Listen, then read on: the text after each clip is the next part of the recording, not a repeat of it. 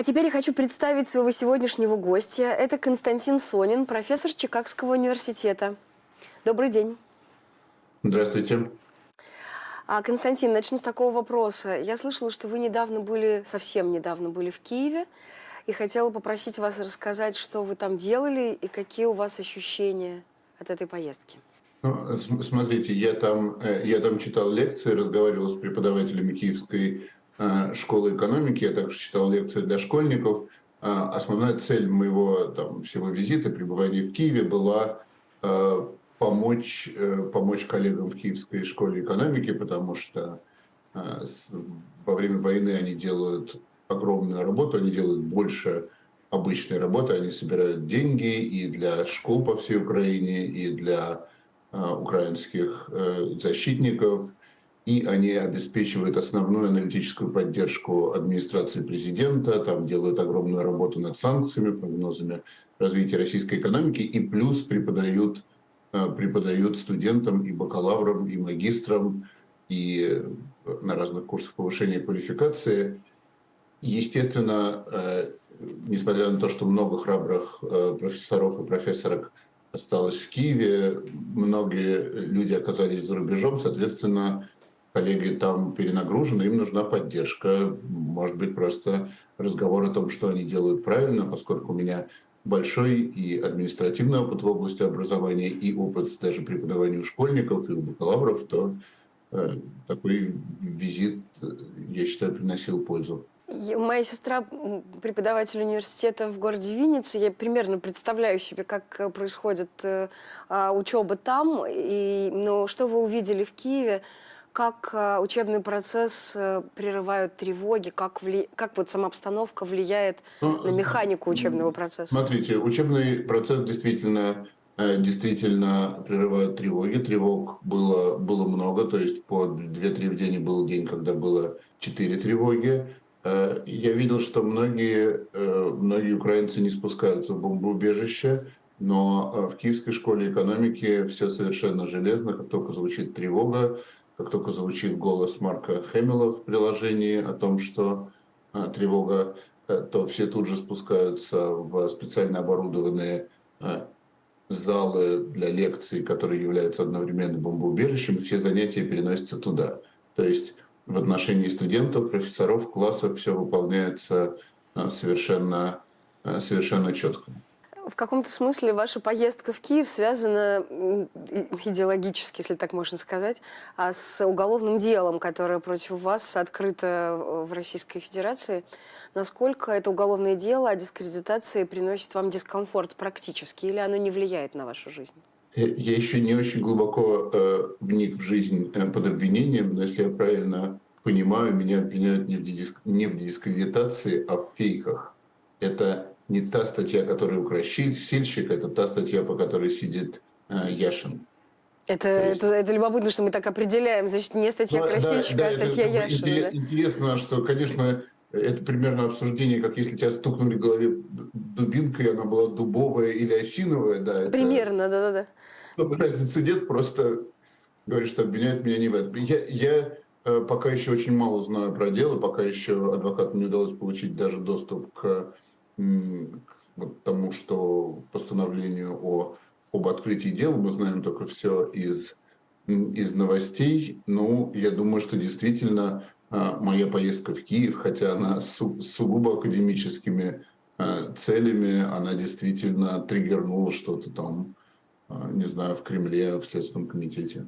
Я на самом деле пальцем в небо. Я не имела в виду, что сама поездка повлияла на ваш нынешний статус уголовный. Я имела в виду, что ваши взгляды на это повлияли, и возможность поездки как бы встраивается в эту картину. Но любопытно, что эти события вы связываете. Я, если ну, можно... Понимаете, откровенно да. говоря, вот как бы все дела, которые заведены про фейки, они все абсолютно фальшивые. Как бы в том, а, за что сидят э, э, Горинов и Яшин и другие люди, в этих обвинениях нет ничего, кроме, э, кроме обмана. Все, что они писали, было правдой, все, что они говорили про убийство российскими солдатами и офицерами э, мирных жителей в Буче, это абсолютная правда, это все прекрасно документировано, это документировано огромным количеством, э, огромным количеством источников и доказательств, это все а, абсолютная правда, тем не менее люди сидят. Точно так же и я, конечно, я не писал никаких фейков, конечно, а, все, что я писал про Бучу, про разбомбленный театр российскими летчиками в Мариуполе, это все абсолютная, а, абсолютная правда. Так что любой человек, который говорит правду об этой войне, он, в принципе, э, может стать предметом такой, эм, такого уголовного дела. Соответственно, вопрос, что триггернуло э, уголовное дело против конкретно меня, ну вот я думаю, возможно, посты в Фейсбуке про поездку в Киев. Я хочу перейти плавно к профессиональной сфере вашей деятельности, к экономике, и задать какое-то количество вопросов про состояние российской, в частности, экономики. Я смотрела какое-то количество ваших интервью, и в одном из них вы говорите, что уровень благосостояния россиян а, упал настолько, что сотни тысяч вынуждены были бежать из страны. Верно ли я поняла, что вы считаете, что эти сотни тысяч – это экономическая, а не политическая иммиграция? Понимаете, ну вот я экономист, и я, когда общаюсь с другими людьми, в том числе с журналистами, у меня четкое представление, что люди, у них странное представление об экономистах. Ну, конечно, в уровень жизни входит не только, не только еда. Что это вы правда все так плохо думаете про экономистов, что мы считаем, что люди интересуются только зарплатой и едой и больше вообще ничем, то в уровень жизни входит огромное количество людей. И, конечно, когда экономисты говорят про уровень жизни, они имеют в виду и безопасность, и спокойствие, и счастье, и удовольствие, и доступ к кино. Мы иногда используем а, какие-то простые цифры, какие-то параметры, индикаторы, чтобы измерять вот этот вот уровень жизни. Но это точно так же, как думать, ну вот когда врач описывает болезнь, можно сказать, какая у человека температура. Когда мы говорим про там, национальный доход, ВВП, это вот примерно такое же отношение с а, там, уровнем жизни, как у температуры с болезнью. Ну, что-то этот индикатор, конечно, одномерно отражает. Но когда мы говорим про уровень жизни, про качество жизни, про то, чем э, экономические субъекты интересуются, конечно, мы имеем в виду все. И вот здесь вот экономисты отличаются от социологов. Потому что социолог, он спросит человека, как ты себя чувствуешь, ты счастлив или несчастлив? И вот дальше будет интерпретировать ответ. Экономист не спрашивает человека, он говорит, не, не надо мне говорить, я посмотрю на то, что ты делаешь. Если сотни тысяч людей сбежали из страны, экономист записывает, да, значит уровень жизни очень сильно упал. Потому что если бы он не упал, то они бы не сбежали. Ну, то есть экономист э, интерпретирует действия людей, а не слова. И действия, мне кажется, действия людей в 2022 году указывают на катастрофическое снижение уровня жизни. Понимаете, у нас э, в России нет э, реально города не бомбят, не взрывают, а люди бегут, как будто у нас гражданская война. У нас люди убежали как будто от развала СССР, как будто от гражданской войны сто лет назад. То есть это значит, что когда мы смотрим на какие-то другие индикаторы экономического благосостояния, значит, они просто перестали работать вот там. Я почему задала этот, этот на... Я почему задала этот наивный и, очевидно, дурацкий вопрос, э, э, в том смысле, что Э, так и звучало основное обвинение, политическое обвинение к россиянам, которых очень сложно было принимающей стороне разделить на а, людей, которые бежали условно политически или по причинам, что им стало тяжелее покупать еду или сохранять сво свое качество жизни в финансовом смысле. А вот эта претензия звучала именно так. Вы бежите, вы, вы побежали из Москвы, потому что потому что больше не можете покупать все, что вы хотите. В этом был смысл моего вопроса. Нет, люди бегут, бегут из Москвы. Понимаете, что такое, что такое человек становится беженцем? Это значит, что он бежит от работы, от друзей, от, привычных, от, от привычного отдыха, от привычного, от привычного всего. То есть это всегда связано с огромным падением уровня жизни. Это значит, что вот правильно на это посмотреть так какой же должен был быть удар по его уровню жизни в Москве, что он предпочел переехать в Белград, Тбилиси, Вильнюс, э, Мексико-Сити, э, а не остаться в Москве или Петербурге. В недавнем интервью Натальи Зубаревич на телеканале «Дождь» в этой программе, она говорила, что экономическое состояние России таково, и, собственно, регулирование э, экономической ситуации было таким, с ее точки зрения, компетентным, а, что она называет э, ситуацию мягкой, мягкой и считает, что люди, а, ну, я не знаю, я сейчас немножко вольно интерпретирую, но, в общем, она сказала, что все могло быть гораздо хуже, что ситуация гораздо мягче, чем могла бы быть, и наш диалог э, крутился вокруг обсуждения, хорошо, хорошо ли то, что люди пока совсем не чувствуют, что их жизнь ухудшилась. Согласны ли вы с этим тезисом? Или все несколько иначе? Мне, в частности, кажется, что вот она видит задачу экономиста не только в том, чтобы анализировать экономическую ситуацию, но и в том, чтобы а, помогать психологически э, слушателю. И вот, в частности, один из приемов этой психологической помощи – это придумывать а, варианты, которые могли бы быть хуже. Что вот сейчас все плохо, но это на самом деле не так плохо, потому что могло бы быть еще хуже. Но вот мне кажется, что это придумано именно с, с, э, с целью психологического а, утешения. Потому что как бы говорить о том, что люди не замечают, при том, что 500 тысяч человек сбежало из России, это смешно. Конечно, люди замечают. Конечно, огромное количество а, людей э, несчастны и расстроены и потеряны. И то, что, допустим, это не могут измерить социологи, так значит, они псевдосоциологией занимаются. Факты-то указывают в точности на а, противоположное. Да? Соответственно, а, конечно, все, можно сказать, в России замечают. Не все отвечают на вопрос, замечаешь ли ты, потому что часто вопрос, когда задается, они считают, что это ответ там, ты за Россию или за Америку, когда тебя спрашивают, заметил ли ты что-то но людей, не замечающих по-настоящему, что идет, а, что идет война, очень мало. Ну, Там, справедливости ради, я... это мой, э, собственно, это мой вывод и тезис, что люди замечают меньше из-за того, что а, государство в каком-то смысле подкупает своих граждан такими серьезными социальными вливаниями, о которых говорила, а, о которых говорила Зубаревич. Верно ли я понимаю, что несмотря ни на что, а, сам факт вот такого массового побега из страны говорит о том, что россияне ощущают все и довольно сильно? Я бы сказал так, что это мощнейший индикатор, который невозможно, невозможно игнорировать. То есть, когда люди говорят, что в России ничего не замечают, а, они не замечают э, индикатор размером, а, размером со слона.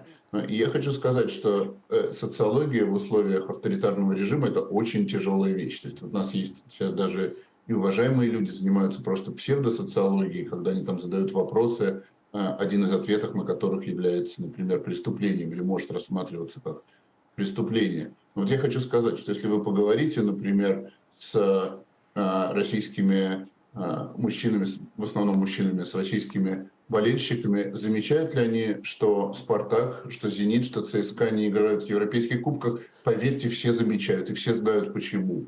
Да? То есть, как бы, может быть, это значит, что мы просто неправильно спрашиваем, что люди не замечают. Конечно, большинство людей замечает, что идет война. А рубль упал а, до минимума за год. Это заголовки последних дней, вопреки скачку цен на нефть. А что это значит для россиян? Верно ли я понимаю и верно ли я читаю оценки аналитиков, что это не временная ситуация, а уже новая тенденция, и это и есть следствие санкций, которые мы вот сейчас начинаем всерьез замечать? Ну, смотрите, это не очень хорошо говорить про следствие санкций, потому что санкции – это следствие войны. Да? То есть нужно говорить про следствие войны, в которой согласна, да. последствия и последствия санкций. Смотрите, вот одна из вещей, которая обманула очень многих, а, даже там самых хороших экономистов в начале войны, это то, что все ожидали в качестве реакции на войну, на вторжение, на уход бизнесов, на эм, санкции, то, что обязательно курс, э, курс доллара э, подскочит. Он не подскочил, потому что санкции очень сильно сработали, и уход бизнесов очень сильно сработали на снижение импорта. Как бы эти доллары, которые стали россиянам больше нужны, это все правильно проанализировали, они стали также меньше нужны, потому что их не на что а, было тратить, потому что импорт закрылся.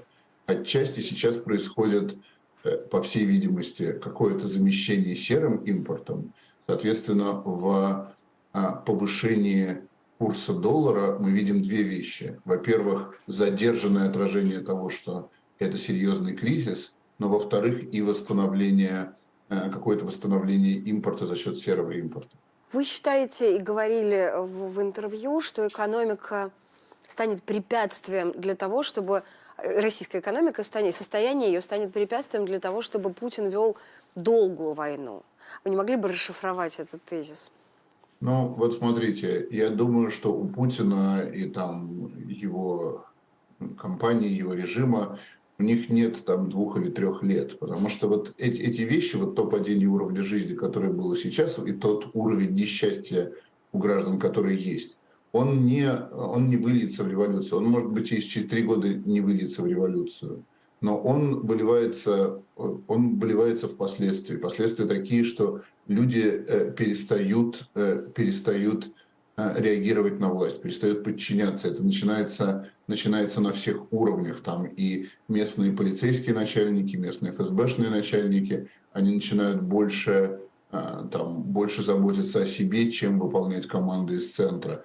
То же самое про, про генералов. Я думаю, что вот никому не жалко, когда гибли уголовники, а когда гибнут солдаты, то сейчас будут все менее охотно а, вести войска, а, вести войска а, в атаки, связанные с большими потерями. То есть мы будем больше видеть не активного сопротивления, а больше сопротивления в том смысле, что Кремль значит все меньше и меньше. Я, честно говоря, думаю, что Путин там два или три года не протянет еще это будет похоже на то, что было сто лет назад, когда в 1914 году был огромный энтузиазм по поводу войны и поддержка царя. Сейчас такого энтузиазма не было, а к, уже к 16 к 17 году поддержка полностью развалилась. Уровень вашего политического, если так можно выразиться, оптимизма, а, как я понимаю, простирается не только на то, что нынешняя власть, э, президент Путин и не протянет, а вы ожидаете распада России –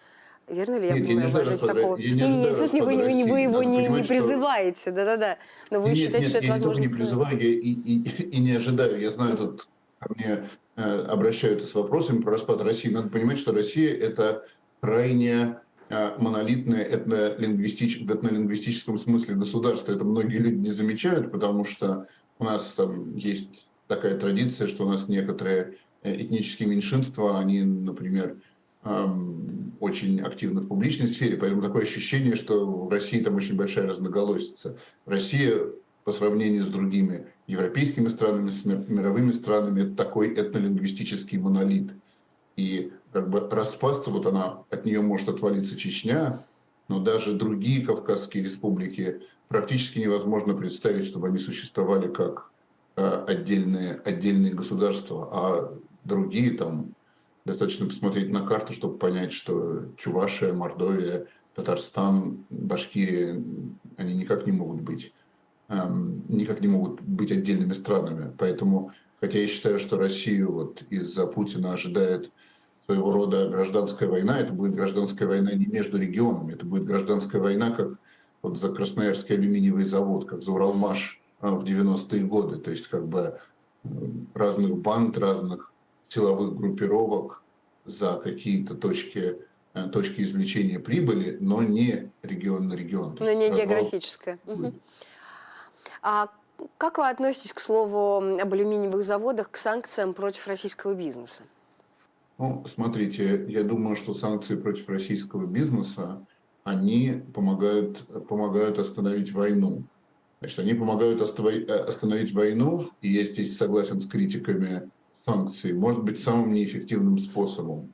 Но проблема в том, что те все в мире, от тех, кто очень хочет остановить войну, как в Украине, в Польше, до тех, кто меньше хочет, как в США, но тоже хочет, для тех, кто совсем мало хочет, но все же хочет остановить войну, как в Китае, как бы вопрос не стоит в том, что там сидит какой-то царь и вот думает, как нам построить такую хитрую политику, чтобы остановить войну ну, делают, что могут. Да? Я думаю, что санкции на российских э, олигархов это, это как бы это часто и несправедливо, это часто и неправильно, но это помогает остановить войну. Это, это делает хуже, это делает Россию э, более бедной, это помогает остановить убийство украинских мирных граждан. В том смысле, что сокращается ресурсная база для ведения войны. сокращается ресурсная база, люди более, в более депрессивном состоянии, пусть не выступают против Путина, но больше его ненавидят, соответственно, меньше поддержки. То есть это, это все плохо действует, ну, мало действует, но это действует. Соответственно, выступать против этого, я за то, чтобы война остановилась в этот момент, чтобы российские войска ушли с территории Украины, соответственно, эти все меры помогают. Как вы относитесь к идеям а, мягкого выхода из-под санкций, да, вот к предложениям разных политических сил, которые предлагают а, тем людям, которые попадают ну, в такие импровизированные списки, но популярные в Европе, а, ну, просто прийти, рассказать, значит, какую-нибудь тайну о системной жизни, о жизни с Кремлем, и вот как бы лишиться этого почетного ну, места. Смотрите, я хорошо понимаю, почему и, э, и президент Зеленский, руководство Украины, и а другие страны, они таких схем не предлагают.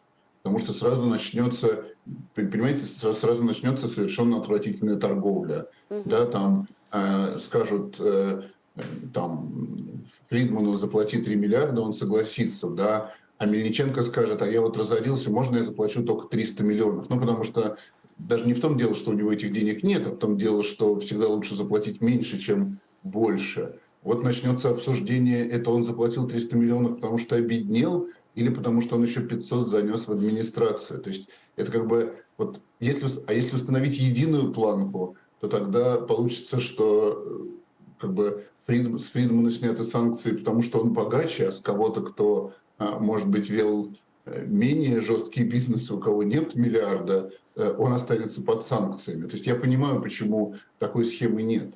Но вот что я могу сказать, что меня удивляет, это что нет э, российских э, крупных бизнесменов, которые скажут так, что вот я э, даю миллиард на восстановление Украины, я даю миллиард на то, чтобы они могли защититься, и хотите, снимайте с меня санкции, хотите, не снимайте. Я против абсолютно войны, я с вами не торгуюсь, я просто помогаю хорошему делу. Я хочу, чтобы в России Россия была мирной и процветающей, и чтобы э, компенсировать ущерб Украине. И дальше ждать, э, что на это скажут. Я понимаю, что это как бы не очень логично, но все-таки, вот я припоминаю, я не знаю, вы, наверное, тоже припоминаете, все-таки в многих олигархах из 90-х, даже вот в том же Фридмане, в том же Мельниченко, все-таки они же строили новый мир, они создавали новую Россию. Это, это, же, вот как, это же сказка, что они там все крали. Большая часть их богатства, это они что-то создавали. Тот же там Вимпелком или Мегафон. И как бы вот неужели вот нет ничего такого, что им хотелось бы опять быть акторами, как-то влиять на то, что куда Россия движется, ну, то есть остановить. Ну, я вам на это отвечу примерно то же самое, что хотелось спросить у, у Марии Певчих в интервью, в смысле сказать Марии Певчих во время интервью о Юрии Дудя, что я думаю, что люди боятся давать миллиард на восстановление, на победу Украины, потому что они боятся физически за свою жизнь. То есть э, в данном случае, да, чем правильно. твое место в списке Мария Forbes, Певчих, да. Мария Певчих молодой человек, да, а я, например, э, старше, и я помню, что это вот эти же олигархи, про которых мы говорим. Они же когда-то ездили в Кузбасс говорить э, с кемеровскими бандитами. Они ездили, э, их самолет садился в Нефтеюганске, прости господи. Уж, наверное, это страшнее Путина и Патрушева, да? Как бы, чего они боятся-то? Это хорошее объяснение. Как вам кажется, действительно ли бизнес, современный российский бизнес, пытается дистанцироваться от Путина. Вот мы наблюдаем массовый выход из э, РСПП, из правления, отсутствие на встречах с Путиным, дистанцирование, как признаются сами крупные бизнесмены из списка Forbes – от, э, а, как минимум, от оборонзаказа, а максимум от госзаказов как таковых. Вот все это, это действительно такая, такое отстранение от Путина, от Кремля и его системы? Или это видимо? Смотрите, конечно, есть бизнесмены, которым кому война, кому мать родна, которые живут на оборонном экспорте, которые живут на тех отраслях, которые, а, которые а, в которых заблокированы, например, иностранные компании, соответственно, появляется огромный э, огромный госзаказ, и которым выгодна война. Значит, есть такие бизнесмены. Но подавляющим большинству бизнесменов война – это, конечно, как бы это полностью противоположно их философии. Война – это им плохо, они от этого потеряли деньги, но это не, они как бы ее никогда не поддержат. Значит, они бизнесмены. Соответственно, если они где-то видят выгоду, для них это также противно э, их, я не знаю, менталитету эту выгоду не получить. Но если их спросить, как бы прекратить войну, я уверен, что 90%, может 95% или даже 99% российских бизнесменов, уж крупных точно, скажут сегодня вывести, э, сегодня вывести войска, сегодня прекратить, э, прекратить огонь. Соответственно, Путину они относятся как к человеку, который их и ограбил, и э, испортил их, э, их любимые дела. Да, а скажите, а можно ли говорить э, о том, что вот это недовольство, ощущение, а, что их ограбили, с которым я абсолютно согласна, ну, создает хотя бы, я не знаю, там, не знаю, если не раскол, то трещину а, в, в тех самых элитах, или это фантазии? В какой степени, это продолжение вопроса, на нынешних чиновников и бизнесменов, как вам кажется, повлияла новость о Гааге? Ну вот я не знаю, мне кажется, не столько новость о, о Гааге, но как бы мне кажется, что все больше людей понимает, насколько, насколько это все тупиковый путь, насколько это все э, не заканчивается, насколько все это не заканчивается быстро, насколько это все было а, глупо и неправильно. На самом деле, если вы видели встречу, э, э, встречу РСП, руководства РСПП предпринимателей с Путиным, мне кажется, как раз такая сцена и происходила. Значит, предприниматели сидят с каменными лицами, но заряд ненависти к Путину в аудитории был такой, что он это почувствовал. Он же себя очень странно, э, очень странно повел. Он вообще не очень чувствителен к внешней информации, но он э, как бы чувствовал, что он совершенно не в своей тарелке. Но надо понимать, что вот все это ждут там, от политэкономистов, что вот если у кого-то ненависть, то это сразу там будет заговор, виллы, табакерки, статуэтки, там что-то. Но такого вообще механизма нет. Вообще большинство из нас, когда что-то ненавидит, э, не хватается за пистолет или за вилы. Ну, также почему этого нужно ожидать от богатых людей?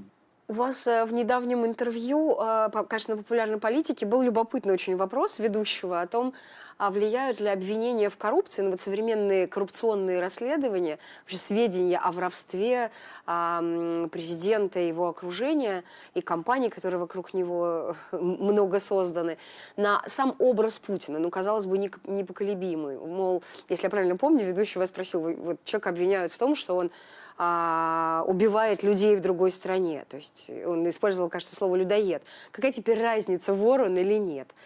Как вам кажется, я вот все-таки хотела бы, если можно, э, для нашей аудитории такой чуть подробный ответ. Не кажется ли вам, что это а, все-таки выход на более широкую аудиторию? И а, ведь можно много точек входа придумать. Какие-то люди, например, не считают, что Кремль занимается убийствами. И для них, например, вопрос воровства гораздо более значимый. Ну, я могу сказать, я могу сказать, что, конечно, и я не знаю, попробуйте поговорить с каким-нибудь, э, с какими-нибудь знакомыми а, о политике, и окажется, что у них довольно нейтральное отношение, скажем, к коррупции. Ну или, скажем, они недовольны, но никуда не выходят. А попробуйте этим же людям снизить зарплату или просто у них что-то утащить. Они очень сильно обеспокоятся. То есть в этом смысле, когда месседж про коррупцию, он становится месседж «это у меня украли», то он начинает действовать на человека с имперскими взглядами и человека э, с низкой эмпатией, которая ему совершенно безразлично, что происходит там. То есть в этом смысле, вот почему тот же дворец Путина, э, дворец Путина, он оказался даже большим, э, он как бы достиг гораздо большего большего, Успеха большего количества или эффекта, граждан да, да, размышлений, угу. чем другие, потому что вот это люди увидели. Вот, вот этот вот золотой унитаз, это у меня поэтому плохой унитаз, потому что у него золотой. Мне кажется, что вот здесь люди начинают чувствовать обиду не как бы Острее. как Путин плохой лидер, а Путин, который утащил у меня ну, там, не знаю, тысячу рублей. Угу. Скажите, пожалуйста, эм, Слышали ли вы последнее выступление Маргариты Симонян? Такой у меня переход от золотого унитаза. А последний, одно из последних выступлений Маргариты Симонян, которая внезапно, значит, в разговоре с товарищем, со своим э, Владимиром Соловьевым, а, вдруг заговорила о выкупе украинских территорий и о переименовании этого выкупа, значит, в, в, слове, в слово репарации. То есть она что-то такое произносила, значит, как те, задачка у нее была такая, что есть 300 миллиард, э, миллиардов долларов арестованных активов ЦБ, и, значит, нужно потратить, деньги никаким образом в Россию не вернутся, и вот нужно их потратить на выкуп, а, значит, э, тех территорий, которые считают себя пророссийскими. Это я пересказываю, если вы вдруг не слышали и, и, и, и сказать украинцам, чтобы они считали это репарациями. Я 7 лет назад переехал Э, переехал работать в Америку, хотя я потом еще возвращался на много месяцев а, в Россию каждый год. А, но еще до этого, еще за 15 лет до этого, я сделал в России все возможное, чтобы никогда вот этих утренних, вечерних, дневных мудозвонов не видеть. А последний год э, все мои американские друзья открыли и Симонян, и Соловьева, и Киселева, и все шлют ролики с титрами, как это прокомментировать. Да как это прокомментировать? Это надо заблокировать и это, это, это очень художественный подход, э, но давайте уберем из этого, из этого уравнения Соловьева и Симонян. Э, в тех роликах, которые присыла, оказывались в моем э, поле зрения, был комментарий, что, возможно, Симонян вот так фиглярствуя, но говорит о том, что руководство России в каком-то смысле перешло к стадии торга.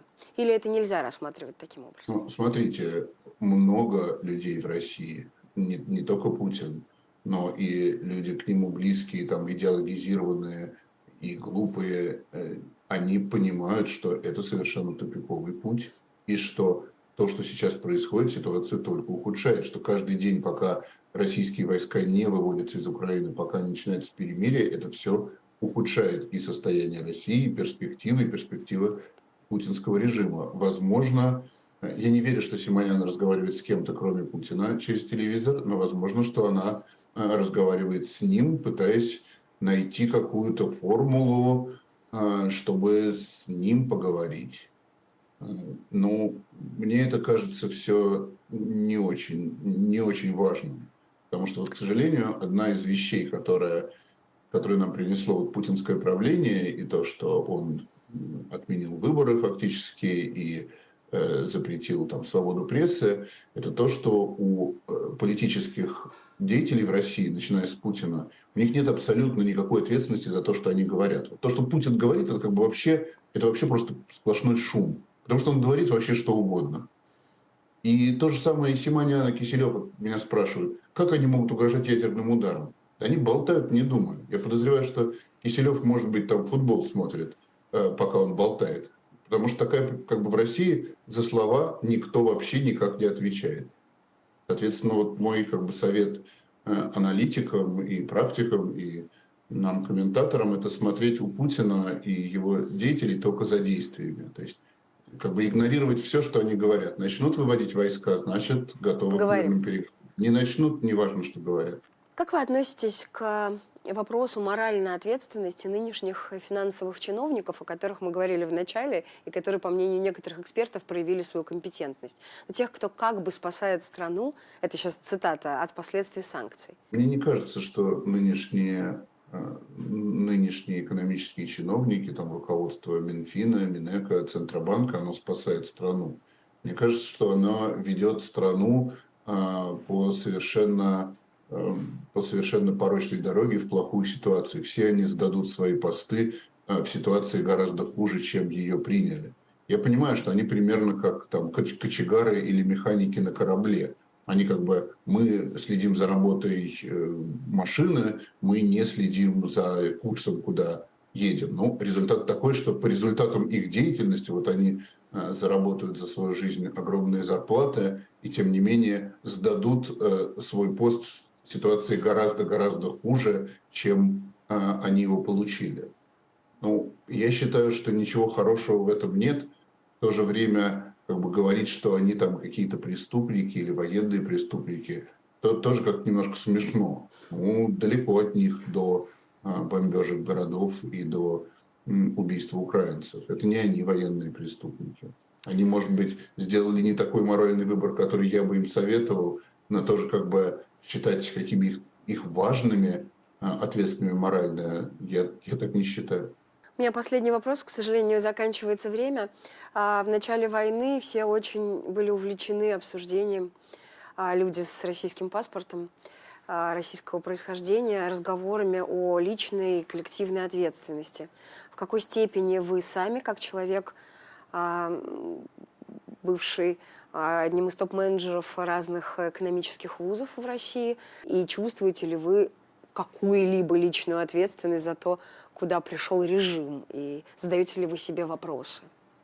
Ну, я могу сказать, что, конечно, там с первого дня войны я все время, меня все время мучает вопрос, он не дает засыпать каждый день, что я делал, что я делал неправильно, что я делал не так, как я должен был поступить, э, вот где вот эти в жизни, то, что я делал в Москве, то, что я делал, приезжая из Чикаго, что я делал неправильно, как, больше всего как публичный э, интеллектуал, как, как э, ученый, как академический э, начальник, как менеджер, как учитель в школе. Да, я все время про это думаю, и я считаю, что я тоже за это отвечаю. Это вот это как бы тяжелая ситуация, что я чувствую, что я отвечаю и не могу толком понять, что, что я должен был сделать по-другому. Но, конечно, свою долю, я не могу сказать про коллективную ответственность, но свою ответственность я, конечно, чувствую. Хочется спросить, в чем она, но, очевидно, вы еще этот вопрос вот в чем, не... она, в чем она? Что-то где-то я с какого-то с какого-то протеста ушел на 15 минут раньше, где-то э, нужно было написать...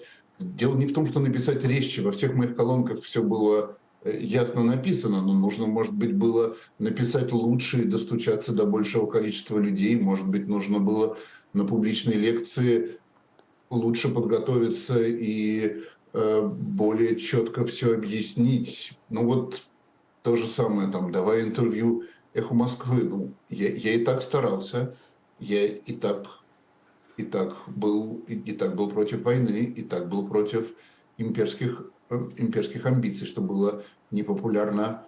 Ну вот, как бы по итогу-то это не помогло, понимаете? Вот это, вот это что меня мучает. Почему я считаю, что... Почему я все пытаюсь понять, что там было не так? Потому что не помогло же. Спасибо вам огромное за разговор. У нас в гостях был Константин Сонин. Это была программа «Нюансы» на телеканале «Дождь». До скорой встречи.